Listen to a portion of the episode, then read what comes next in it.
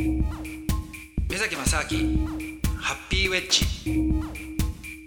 目崎正明です。アシスタントドキドキキャンプ佐藤光でございます。この番組は国際文化アナリスト、そして幸福研究家の目崎正明さんといろんなお話をしていこうという番組でございます。目崎さんお願いします。お願いします。ちょっと今月のテーマなんですけどはい。ちょっと目崎さんにいろんなお話をはい。聞きたいなと思ってまして、はい。ちょっと番組の根本に立ち返るようなんですが、はい。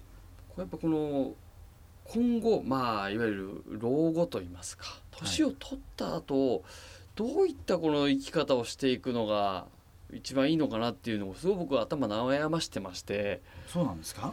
ちょっとやっぱ不安まあ心配性だっていうところもあるんですけだどって佐藤さんいくつですか今？40です。40で老後の心配してるんですか？目崎さんははい。この将来的にはい。あのーどどこの後のまあ人生設計ってあれですけどはい。今もい何歳までこういう仕事をしてとか何歳でこう例えばどっかの国に住んでとかなんか計画とかしてらっしゃるんですか？あの具体的に何歳でっていうことはまだ決めてないんですけれども、はい。あの漠然とね僕昔から考えてたのが、うん。あのやっぱり一つの場所にいるのが面白くないなと思っていてはあ。で僕のその好きな都市としてやっぱりまあブエノスアイレス、はい。あとパリ。あと、まあ、東京もね悪くないんで、はいはいはい。うん。だからこの3都市を4ヶ月ずつ住んでぐるぐる回ってったらいいかなと思ってたんですよ。はあ面白いおお、ねうん。はいはいはい、はい、まあ季節がどうするかちょっと分かんないですけどうん。もそしたらずっと一生飽きないんじゃないかなと思ってね、うん。そおの拠点をね作ったら面白いかなとは思ってますけど。3箇所こう世界で決めて、はいうん。まあ一応ゆっくりこう回っていくというか。渡り鳥みたいにねずっとこう季節はいになるとこうぐるぐる回っていくっていう。ああでもね結構例えばアルゼンチン単語のダンサーとかで、はい毎年毎年そのアルゼンチンと日本とあと例えばヨーロッパとあとアジアととかいろんなとこをぐるぐる回りながら生活している人とかもやっぱいますよね。はあへえだからなんでしょうね。まあ同じところにずっといるっていうのはそれはそれでいいんですけども、うん。やっぱり動いた方がね刺激にはなるんでうん。だからまあただそれをねじゃあいつからやるんだっていうと、うん。今すぐってわけにいかないから、うん。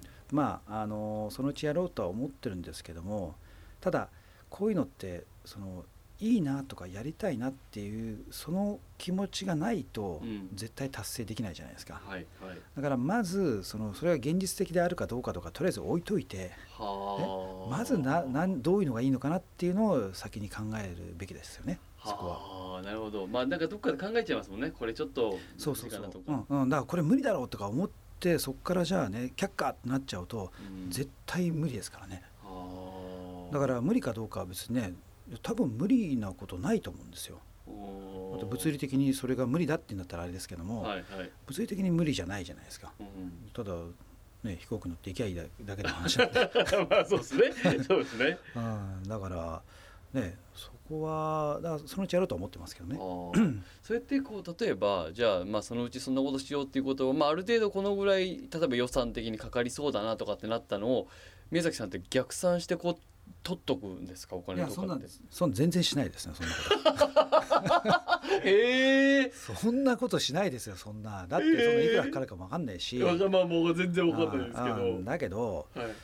なんでしょうね。えっといや考えたことないですよ。はあ。うん。いや本当にいくらあったらこれができるからなんて、はいはいはい。多分ねそうやったら超つまんないですよ。だから何が面白いっていやそもそもなんでじゃあそんなところぐるぐる回ったりとか行くかっていうとやっぱりその自分が期待していないこととか未知なものとの出会いとかっていうのはたくさんあるからはい。知らない国に行ったりとか、まあ、し知ってる国だったとしてもね、どんどんその刺激のあるところに行きたいと思うわけですよ。うん。それを逆算してじゃあ自分が知るのは多分80何歳ぐらいだかななんつって そこから逆算してじゃあ毎月このぐらいでなんつってこうやってちょこちょこ計算して あじゃあ今からい毎日いくらずつ使っていこうなんつったらなんかそれってその自分のその死までの全てのなんかこう緻密に計算した中でい。かにそこの期待通りに 自分が死んでいくかってことを忠実にプログラムしていくようなそういう感じじゃないですか、はいはいはい。すシナリねオ通りに。うん。そんな人生僕は嫌ですね。ああすごい。確かにそうですね。はい。いや勇気出るななんかそういう話。だからねでなぜかっていうと、うん。いやそもそもねその人生って少なくとも僕が今まで自分がそのその時点でいろんなことを考えてその時はベストだと思ってこれがすげえやりたいとかって思ってうん。計画したことでもことごとくそれと違う道に行ってますからその後で。はあ。だから大体その今僕がこういうふうに言ってることもうん。10年とか20年したらうん。なんか全然違う発想だったりとかはあ違うことをやってる可能性あるんですよ。でそれを考えるとじゃあ今の時点でそれをベースにす全てなんか計画やっちゃうってナンセンスじゃないですか。確かに確かに確かに、うんだから例えば10年前に僕がその今のように会社を作って再生可能エネルギーに発電所を作るなんてもう1秒も思ってなかったですね。ああそうかまあなんかこう回り回って転がってったっていうだけでそうなんですよ。はいそうなんですよ。一秒もですか？1秒も思ってない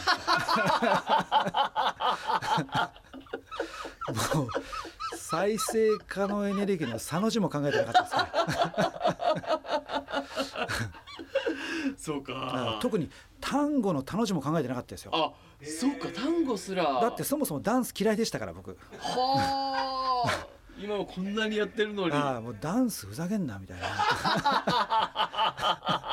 思ってましたからいやわかんないもんね。だから人間わかんないんですよ。ああわかんないんですよ。だからそこの可能性をやっぱり今の時点で閉ざしてしまうっていう方がもったいないから。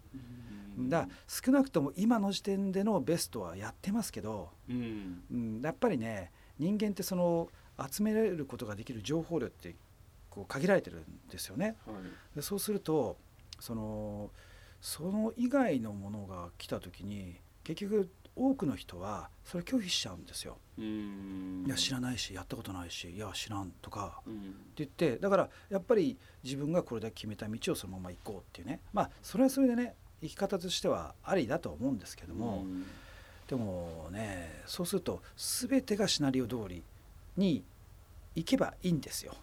うん。いいんですけど、うん。まあ、それがねちょっとした何か起こったりとか、ね、例えばじゃあそれが天才かもしれないし、うん。ね、何か起こった瞬間全てが自分のその人生破綻しちゃうわけですよ。う。ん。で俺の人生返せとか言われても いやうん。最初からねえだろうとか思うんですけどね。だ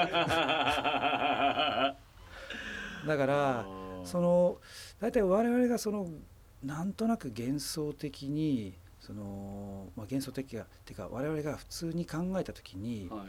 その現状あることが延々と続くっていうなんか過程でね。はいはいはい。全てを考えちゃうわけですよ。考。えてしまう。ん。うでもそんなのありえないじゃないですか。はい。ね、あと、ね、そういう、まあ、個人の話じゃなくて例えば文化とかね伝統とかっていう話しても、ね、いやこれが文化なんだからこれを守んなきゃいけねえとかねうん。みんな言うわけですよ。うん。でも文化ってそもそもずーっと変わり続けてるわけですよね。うん。だから同じ文化っていうのはないんですよ世の中に。であの例えば日本の文化って言われた時にどう説明します？日本の文化ってなんだ？って言ったら多分ね説明つかないですよ。だって明治なのか、ね、安土桃山なのか、うん。縄文時代なのか全然違うじゃないですか。実の日本の話だっていうねだからいや例えばそのじゃあ天皇制があってみたいなそういう一つのうん。一貫したシステムの中で、あの継続しているものっていうのはあるかもしれないけども、うん。でもじゃあそれが本当に全ての日本の文化なんですかっていうと、うん。ね、だって僕らの生活の中で生活習慣の中では別にその社会の中での天皇制度うんぬんってものはあんま関係ないじゃないですか。はい。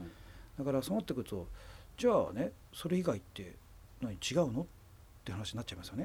でも僕らの感覚的にいや伝統を守んなきゃいけないとか我々のそのねあの文化を守んなきゃいけないっていう時っていうのはどちらかというと現在やっていることがうんずっと今まで続いてきたからだからこれからも先も続けなきゃいけないんだみたいなうんその継続させることに対してすごく価値があるみたいな感覚ありますよね。はいはいはい。だからそれ自体がね僕は結構ナンセンスだと思っていて、はうん、だからそのねでも逆に言うとそういう変化することがあるから。この続きはまた来週です。さよなら